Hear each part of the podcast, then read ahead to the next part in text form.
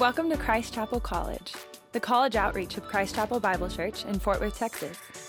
We hope everyone experiences what Jesus calls abundant life, so we unapologetically point to him as the source of life and joy. If you're a college student in the Fort Worth area, we'd be stoked to connect with you. Find out more at christchapelcollege.org and on Instagram at christchapelcollege.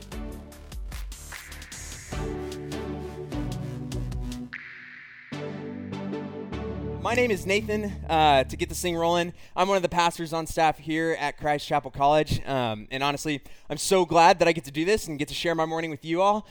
We are going to be, as you can tell, in Hebrews chapter 6, verses 13 through 20, if you want to start flipping there right now. But this is your first Sunday with us, we've been going through the book of Hebrews, and we are wrapping up chapter 6 today. But before we jump into that, I think we got to face a couple of realities, and they might make us a little uncomfortable, but it's going to help us understand what's going on here. And I think to start this off, I'll just say it. We as people are really bad at keeping promises, right? We all have friends and we all have families who have not kept their promises to us, right? Can we all relate to that? Like, we are really, really stinking bad at keeping promises to each other. And that's why it's so impressive to us whenever people actually follow through on their word and keep their promise to us, or why people are so impressed with us and they're like, man, he's awesome because he actually stays true to his word and keeps his promises to me. The reality is that we are really, really bad at have bad experience with what commitments look like, right? Like, we even have the hardest dang time committing to our Thursday evening plans and the classic, like this message if you can make it group text, right? Like, we've all been there. We're like, oh, I don't know, I might have something else going on. There is nothing more, I can say this because I was one, but there is nothing more flaky than a FOMO-driven college student, right? Like, especially me. My friends can attest to that. And now, honestly, I still kind of do that, but I tend to often overcommit myself now. My wife is in here and she can attest to that. I double book myself and triple book myself and quadruple book myself way more often than I'd like to admit. I was even talking to someone at the 9 a.m. I had planned 2 or 3 things all in the same time gap, and I was supposed to hang out with somebody, and I said, hey dude, can I push that back to next week? And I felt so sorry, but I end up having to bail on people because I tend to do that. But the reality is that is almost normal for us, right? Like, it is almost status quo to expect someone to break their commitment, right? And I think there's a lot of reasons why that is, but I'm going to get a little real here and highlight one that I think is a driving momentum behind that for kind of our age range, like your generation, my generation. The sad, unfortunate reality is that we are used to unfaithfulness, and statistically speaking, 50% of this room, half of you guys, if not more, are all products of divorce, right? Including myself.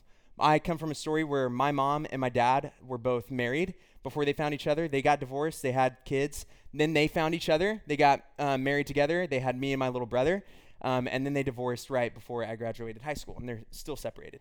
And what is really what has become normal and is unfortunate is the amount of times that I've been able to connect with people on that.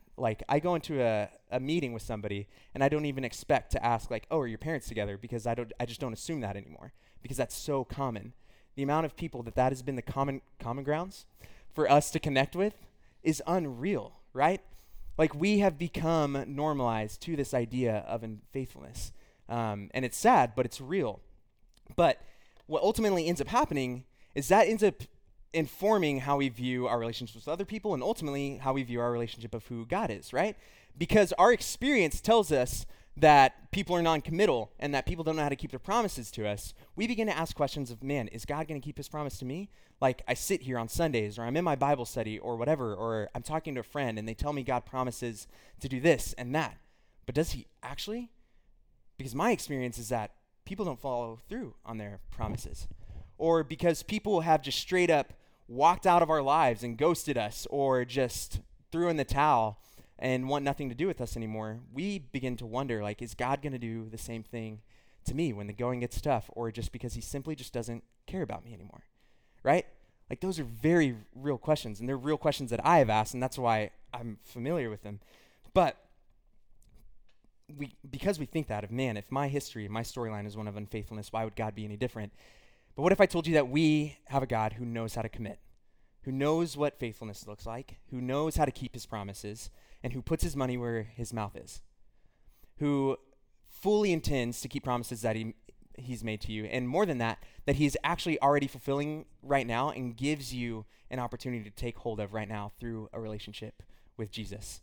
Guys, that's where we're going today. I'm sorry to start off on a somber note, but that's a real thing. But that's what we're going to look at. So open up your Bibles. Hebrews chapter 6, verses 13 through 20 is where we're going to be. 7 short verses, but there's a lot there. We're going to break it down bit by bit, kind of chew on some things, sit on some things. And honestly, I would encourage you to keep sitting in them throughout the rest of the week if you need to. But let's start in verse 13. If you need a Bible, there's some hanging out around here. They're beautiful. You can honestly keep it. That's our gift to you. If not, it'll be up on the screen. But let's see. Starting in verse 13, it says, "For when God made a promise to Abraham, since he had no one greater by whom to swear, he swore by himself, saying, 'Surely I will bless you and multiply you.' And thus Abraham, having patiently waited, obtained the promise." All right, like I said, we're breaking this down bit by bit. We're going to stop right there. A couple questions naturally come up, right? A, we've got to assume we know what a promise is. So what is a promise? B, who is Abraham? What is God's promise to Abraham? What does it mean that he will surely bless you and multiply you? Like, what's the story there? If you were at my last sermon, you saw me do this a lot. I love the dictionary for giving me clarity on definition of things. So according to the Merriam-Webster app on my phone, let's get a good understanding of what a promise is. A promise is defined as a declaration that one will do or refrain from doing something specific. And then that then gives the person to whom the promise is made the right to expect and or claim the fulfillment of that specified act, right? So essentially what that's saying is a promise is made to give you reason to expect something, right? It creates grounds for expectation and fulfillment. So let's say I'm standing up here right now and I promise each of you sitting in this room $100 for sitting here and listening to me for the next 25-ish minutes, right? You are then either going to A, expect that you're coming out of here $100 richer and you're going to have a great Sunday, or B, that I'm full of crap and I'm not going to keep that promise to you, right? Which, hate to break it to you, it's the latter. I'm not rich. But the concept is that when someone makes a promise to you, you then expect that they're going to keep that promise, right? Like they're going to stay true to their word. And that might sound bottom shelf, but I want us to have a clear grasp on what that is, because we're going to see how it comes into play later and how that informs what's going on in the rest of this passage. But moving along, what is this specific promise where it says God is surely going to bless? He made a promise to Abraham. Abraham patiently waited, obtained this promise that God will bless him and multiply him. For that, it's story time. I'm going to take you back all the way to the first book of the Bible after I take a sip of water. In Genesis 12, right? So I said this in the 9 a.m. too, and I would encourage you to do it. If you have nothing to read or you're like, man, I want to go deeper with this message or whatever, go spend some time looking at Genesis 12 all the way through Genesis 22. That's the story of God making this promise and covenant to Abraham. And you see God's faithfulness play out. You see some wild things happening. Abraham responded in faith, but it's a beautiful, rich story, and I would spend some time in it. But Genesis 12. Through 22, quick little flyover. Actually did this. We're going to go to Genesis 1, right? Okay, going back a little bit more. In the beginning, right, God created the heavens and the earth. That's what we see in Genesis 1, first sentence of the Bible. God creates everything under the heavens and the earth. Everything is perfect. Everything is good. Scripture says God said it was very good. Things were perfect and flourishing. God's relationship with man was like this: tight, loving, perfect, flourishing relationship, right? Everything was created as it should be. But literally, 3 chapters into the story of the Bible, this big book, we see sin enter into the world through man, right? And that shatters everything. It ruins everything. The world is now broken. God's relationship with man is now like this. They're no longer together, but separated. And then we find out that the payment for sin is death. So we find out that we are doomed to die, and that's a crazy reality. And we see this once beautiful, holistic world now broken, and we see this need arise for redemption and for restoration and for things to be restored back to how they were be, including our relationship with God. And so God, in his kindness and in his graciousness, puts into motion this plan of redemption, of restoration. of rescue is the way I like to think of it. And so he decides to do that through a family. So he picks just some random Joe Smo named Abraham. That's who we see here. And there was nothing special about Abraham. Sorry, my microphone is still kind of fidgety. But there was nothing special about Abraham other than the simple fact that God chose him, right? I love that truth. There was nothing special about him other than the fact that God chose him. Abraham had a wife named Sarah. They are super old at this point, about 90 years old to be a fact. So they're old, gray, kind of saggy, kind of gross. Just kidding. I love old people. But their story and their relationship together is that they have always wanted a kid. They've always wanted children. They've always wanted a family. Sarah, unfortunately, is barren, meaning she can't have children. She can't have kids. So Sarah and Abraham have tried, and they have tried, and they have tried time and time again, and they can't have a kid. And it becomes this really sad reality of theirs that that's just not going to be a thing in their life, that they're just not going to have children. And so obviously they're old at this point. They've probably accepted that, and they're like, all right, that's just not a reality for us. But then God shows up into Abraham's life, right? Again, chooses him. He says, I am going to choose Abraham, and I'm going to build him a family. I'm getting ahead of myself. He chooses Abraham, shows up in Abraham's life, and he says, Abraham, look up. Look at the stars in the night sky. Now, it's a clear night. There's no light pollution at that time, right? It's the beginning of the world. It's awesome. So the stars are beautiful. Now, he starts to count them, and he's obviously trying 1,001, 1,003, 1,000 whatever, and then loses count. You can't count the number of stars in the sky, right? Like, that's impossible. And so God says, guess what, Abraham? And Abraham is listening, and God continues to reveal himself. He says, Abraham, I'm going to give you and Sarah as many children and grandchildren and great-grandchildren that you're not going to be able to count them either. They're going to be as numerous as the stars in the sky and as numerous as the grains of sand on the seashore. It's going to be awesome. And I'm going to bless the world through this family. And one day, one of your great-great-great-great-great-great-great-great-grandchildren, spoiler, it's going to be Jesus, is who I'm going to use to restore this broken world back to what it should be, to restore man's relationship to me, to save them from their sin, die the death that they should have died, and restore newness of life, and usher in this new kingdom, this new heavens and new earth. And it is this beautiful promise that God makes to Abraham. And Abraham and Sarah, again, they are 90 years old. They have tried to have kids, and it's never happened. And so their first reaction is literally like, God, no shot. I don't believe you. No way you can keep that promise to me. Like, we don't even have a single kid. How the heck? We have got, like, literally seconds left to live. We're that old. Like, how are you going to give us that many children in that amount of time? And God just continues to reveal himself to them just in his kindness. And then ultimately we see them believe and trust and put their faith in God and realize that when God says something and he gives you his word, he's going to follow through on it. And sure enough, they literally a couple chapters later, you'll see this in Genesis 12 through 22, they have a kid named Isaac, and that's their first son. And then the rest of the Old Testament is literally just a story of those people and this family all coming along and together. So that is the promise in this passage that it's quoting, that God is going to give Abraham this family, start a family through him, and through that family, bless the world, and one day redeem the whole world through the offspring of this family. So that's that. Let's move along. We see in verse 13 that right there it says, since he had no one greater by whom to swear, he swore by himself. That's kind of odd. What does that mean? It's talking about God. That thought picks back up in verse 16, which we'll read right here. For people swear by something greater than themselves, and in all their disputes, an oath is final for confirmation. So when God desired to show more convincingly to the heirs of the promise the unchangeable character of his purpose, he guaranteed it with an oath.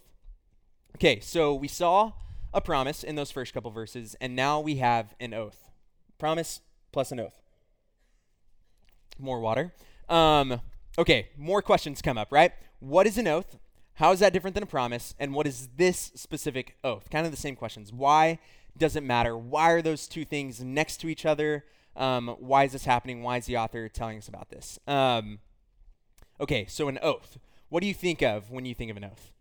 Because what I think of is my mind immediately goes to people saying, I swear on my mother's grave, right? Or like, I swear on my firstborn child, I'm going to do this. I swear on my mother's grave, I'm going to give you $100, right? Like, I'm actually not. But I also think of a court of law where people put like their hands on the Bible and they say, I swear to tell the truth on God and nothing but the truth, right? Like it's this appeal to a higher authority, right? Or they're putting something of high value on the line to add credibility and validation to the truth or trustworthiness of their word, right? Of like, you can bet on it and bank on it that I'm going to keep my promise to you because I'm putting my mother's literal grave on the line. I don't know what's going to happen if they lie and what happens to the mother's grave. Like, does it get dug up? I'm not quite sure. That's a rabbit trail for later. But that's the idea of an oath, right? It's this idea that I will follow through on my word to you. So essentially what we're seeing is God makes this promise, and then he doubles down on that promise. He puts his name. He can't swear by anyone greater than himself, right? So he swears on himself, and he puts his name, his reputation on the line. God, who is perfect and holy and true, it's impossible for him to lie, right? Which we're about to read. And so if he doesn't keep his word, he would cease to be God, right? That's kind of what this context is saying, of like, you can bank on it because he's putting his own name on the line, putting himself on the line here. He's saying, I'm committed to keeping this promise to you. Another way you can think of how this works is think of getting married, right? I'm not sure if any of y'all are actually married in here. I am. One day, I hope that all of y'all will be married. It's the greatest thing ever. I'm married to a beautiful gal named Lexi. You should all meet her. But there was a distinct moment when I knew that I was going to marry this girl. And when I knew that she was the one I wanted, when I wanted to commit to her and love her for the rest of my life and lay down my life for her and serve her. It was like, it was a very clear moment. To give you a snapshot of who she is, we had both spent a summer apart. We'd been dating for like 6-7 months. Does that sound right? I don't know. 6-7 months. She's back there. And we had spent the summer apart. I was working at a camp with no cell phone service. She was in Africa with no cell phone service. She was literally hanging IV bags off of tree branches to save people's lives. That's how cool she is. She's a freaking hero. But at one point, at the end of the summer, we caught up in Austin, Texas, and went to this place called Mozart's. And we're sitting by the lake. It's already a beautiful day, so it's like recipe for disaster for falling in love. But she was recapping like her summer experience for me and telling me like, man, here's parts of my life that I really want to just give up to the Lord and like surrender my life to the Lord. And here's what he was doing and teaching me. And here's what I saw him do. And I'm just like smitten. I'm like, A, you're beautiful and gorgeous. B, like you love Jesus. Like what could be better? You're the one I want. And so it was in that moment, I was like, I want to commit to you.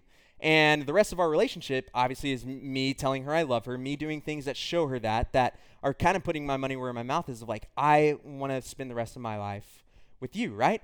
But it doesn't just stop there, right? In our culture, what do we do to show that we mean it? We get married, right? We put a ring on our finger. We stand at an altar before God, before our favorite people, before witnesses, and they watch us make vows to each other that say, I am committed to you. They watch us make and create this covenant to each other that says, yes, I'm committing to you and no one else. And here's all these people, here's these words that I'm saying to prove it, right? That's what we do.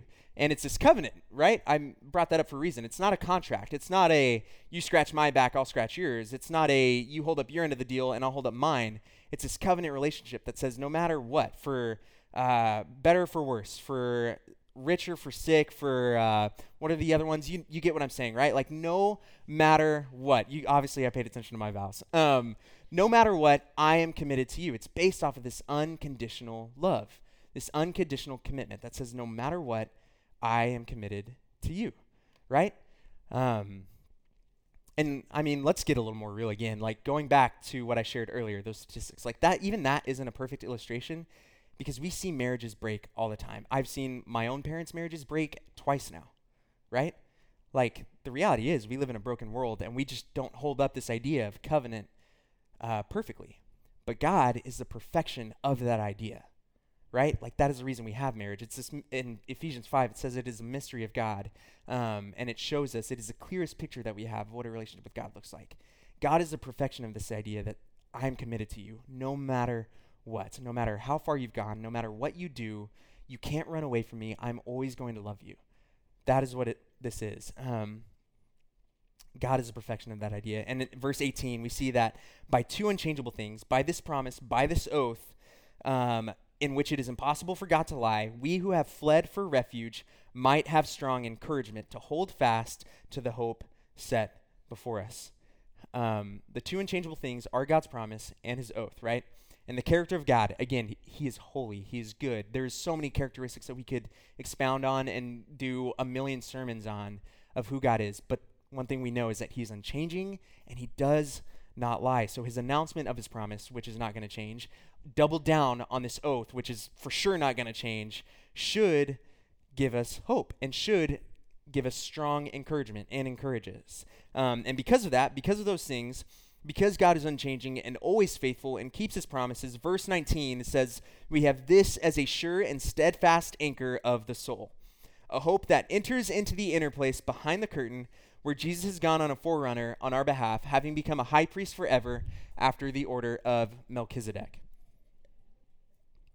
I love that language. There's a lot there. We're going to focus on the anchor part and the sure and steadfast. Ben has spent a lot of time unpacking the idea of the forerunner, the high priest. Go back and watch some of our sermons or come talk to me. And then that thing about Melchizedek, weird character, punting that down the road. We're going to talk about that next week. It's fascinating. You should all come. It's going to expand our view of who Jesus is. It's going to be sweet. But we have this as a sure and steadfast anchor of the soul. So what this little section is saying is that the promise combined with the oath is meant to give us a deep, deep sense of encouragement, of confidence, a sure and steadfast anchor of the soul, deep, deep hope. Think of what an anchor is, right? Do we all know what an anchor is? It's attached to a ship. It's this big, heavy metal object that whenever the winds and the waves are coming around a ship or the storm is getting wild, they drop this anchor, this big, heavy metal object that digs into the bedrock of the ocean, is secure. There's this unbreakable chain attached to it on the other end of the ship so that these people on the boat, the sailors, can know that they aren't going to go anywhere. Dramatically decreases the likelihood that they're going to be shipwrecked, right? That they're going to crash into the shores or the cliff walls or whatever it is, whatever happens to boats on the ocean. I've never sailed. But it's this idea of, man, there is security here, right? Like, we can trust that we are not going to go anywhere if this anchor does its job, right? The promise of salvation, life in the presence of God through Jesus' high priesthood, is a sure and secure, trustworthy hope. What anchors our soul, what anchors our heart, is the sure objective reality that God keeps his promises. And that should give us hope. I'm going to go on a little tangent here, a little rabbit trail, because I think it's worth sharing, but I want you to scroll or flip all the way back up to verse 12, which we didn't read. Ben read it last week. It's not going to be on the screen, so I'm going to read it for you, but it says, be imitators of those who through faith and patience inherit the promises. Here's what I want to highlight. That word inherit, right? It's inherit, not earn. What do you think of when you think of the word inherit or inheritance, right? You think of a family. You think of, yeah, I'm getting my great-grandmother's inheritance or her estate, or my dad is leaving me his inheritance, or whatever it is, right? You get this inheritance just based off the simple fact that you are a member of the family, right? And they have said, I'm going to give this to you. There's nothing that you do to earn it. Nothing qualifies you to earn this inheritance, whatever it is, other than the simple fact that you're a member of the family, right? Here's why I want to highlight that.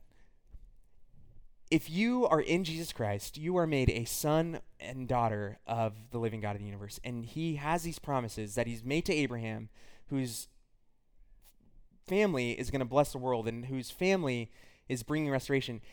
If you are in Jesus Christ, you are adopted into that same family, right? You are now called a son and a daughter. Like, that is what brought God down to earth, wrapped himself up in skin, lived a perfect life, died the death that we should have died, and then rose again so that you could be adopted into that family, into this perfect family by a perfect, loving Father who has promises, who wants to bless you in your life. This idea that you are adopted by the God of the universe in Jesus Christ forms the bedrock. Think of that ocean again, the bedrock for the trustworthiness of God and the encouragement to endure in hope, right? Like, that is the basis of it. That is what anchors us down. But leaving that rabbit trail, like, I get it, right? I get that there are moments in the life when the storms just seem super crazy. Like, I get conceptually that God has promises for me. I get conceptually that people tell me he is good, that people tell me he's going to pull through. I get that, right? But what happens in the moments when the waves of depression or anxiety or loneliness or my sin or just my crummy situation, circumstances are going on, and I just don't believe it, right? When I just don't know anymore, or I just simply don't believe or know, or I start to question, like, is life with God actually worth it, right? What happens at that point? I think we do a couple things.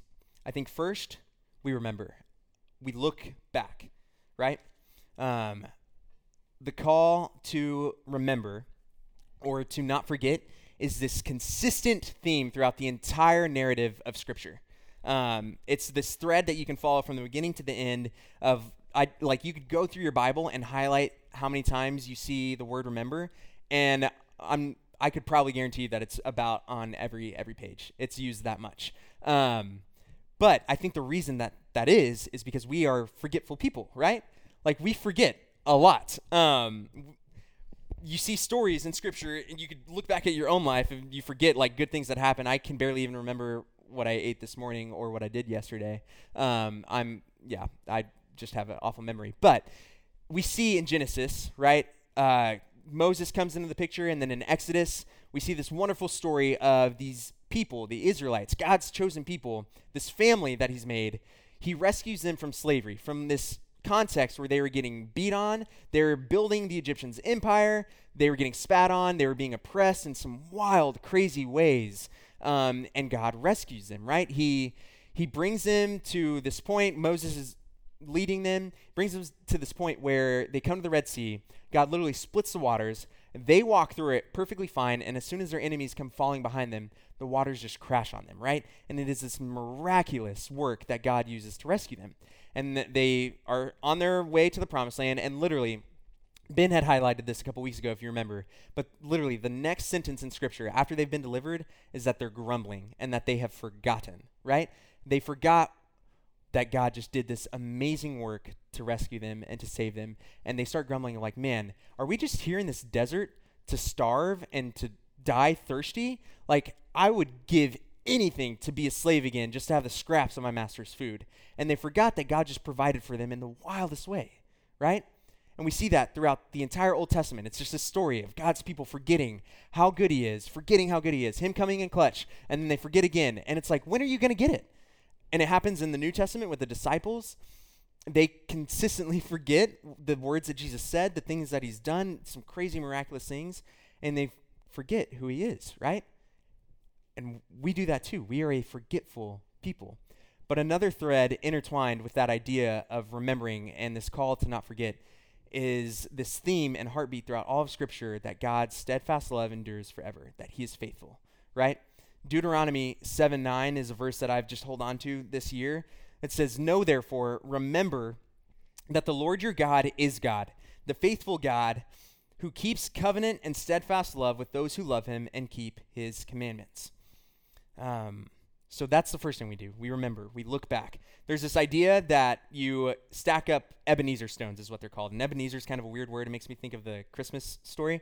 But it's this idea that they are stones of remembrance, right? So these moments in life where you've seen God be faithful to you, you write that down. Rather through I like to journal and prayer, write down my prayers. And what that does is it allows me to go look back. Like, I was doing it recently. I saw this moment in 2017 of things that I was praying for that I totally forgot about, and then I saw God, he's fulfilled that now and answered my prayers. Some ways that I want, some ways that I never thought I would imagine, but I remember these things and create these stones of remembrance, and I put them down, and you stack them up, stone by stone, so that whenever you come along life, you're journeying through life, not journaling, maybe journaling, and you're in a moment where you are doubting, where things are hard, where things are frustrating, you can literally look back at all these times where God has been faithful, where he has kept his promise, where he has been good, and you can look back and remember, man, you're going to do it again.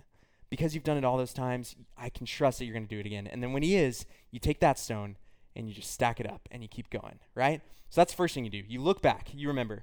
Second thing, you look forward, right? You long for the promises that he has made and the fulfillment of them. Promise that God will restore this world, will restore you and redeem you to a relationship with God, that he does offer life and life abundant, right, in a relationship with Jesus, that you will live forever with Jesus. Like, how sweet is that promise, right? That in a relationship with him, your soul will never die, but you'll literally just be worshiping Jesus in this perfect, thriving, flourishing relationship for forever. It sounds wonderful. I even was thinking of the worship song that we were singing earlier, but he promises that if we are crucified with him, then death is just a doorway into resurrection life. That if we join him in his suffering, then we'll join him when he rises. And guys, he is already risen, and he will return in glory. There will be a new heavens and a new earth, and you can have that life right here, right now, through a relationship with Jesus. And if you are in Jesus, there's another promise that he makes, that when we mess up, when we miss the mark, when we sin and we fall short again, and we always will, Romans 8:1 says that there is therefore now no condemnation for those who are in Christ Jesus, right? Like, that is empowering to know that I messed up, but that doesn't condemn me. The God of the universe isn't just writing me off because I fell into that trap again.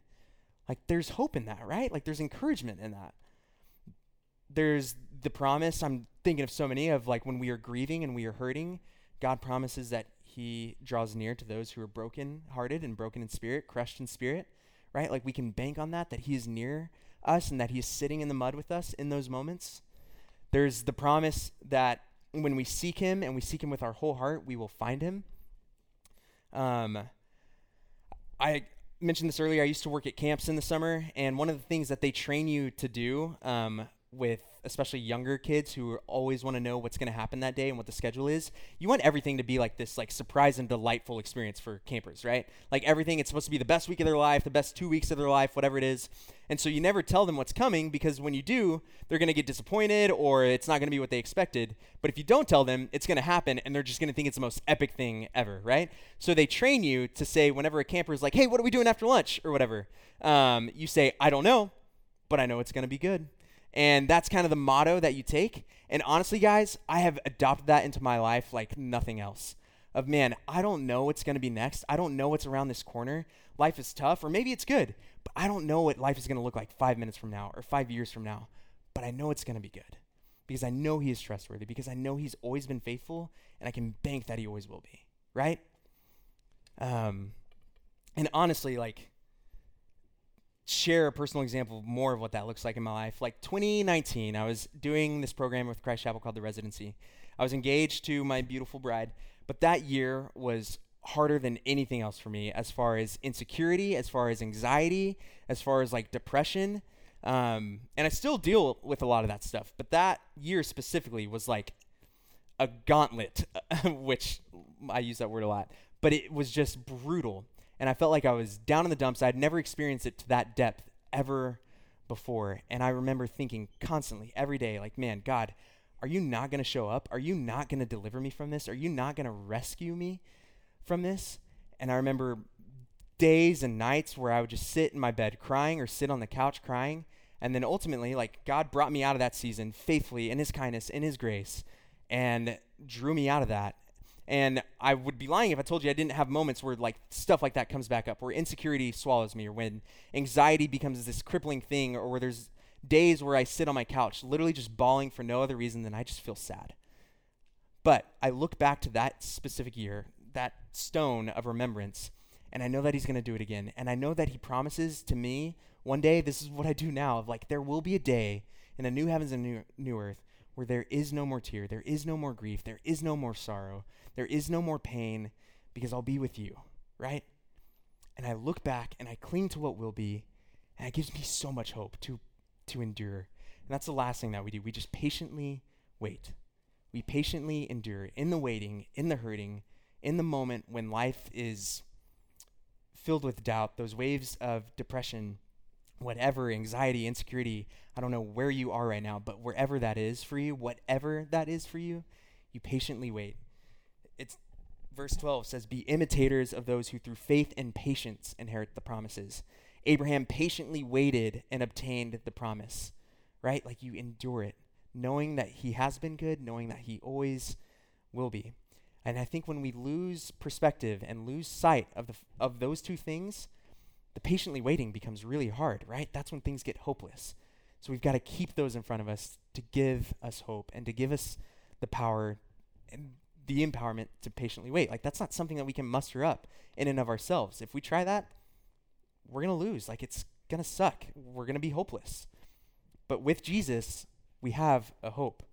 To kind of start wrapping this up, like, God does not know how to bail on you. He does not know how to walk out on you. He does not know how to be unfaithful. God is marked. His character is one of faithfulness to you, right? He keeps his promises. So to the guys in this room who feel like they have seriously missed the mark and find themselves asking the question, man, how did I get here? How did I find myself doing this? How did I become this guy right here, right now? Like, there's no way this can be redemptive, right?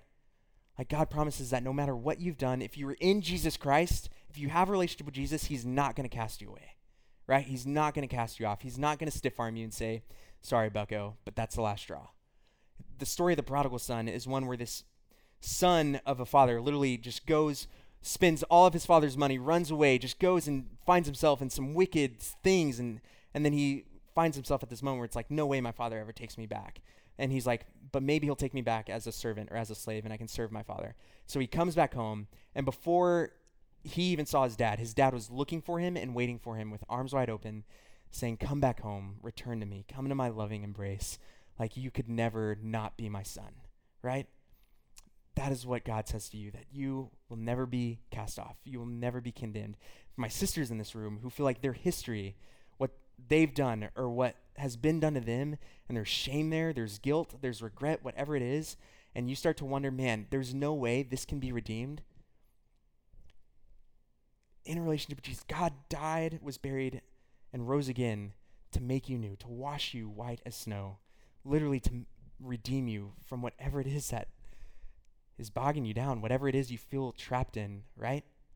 Like, you, the old is gone, the new has come in a relationship with Jesus. And to the hurting and the broken in this room, maybe you're the one that experiences the anxiety, the depression, the loneliness, the insecurity, whatever it is.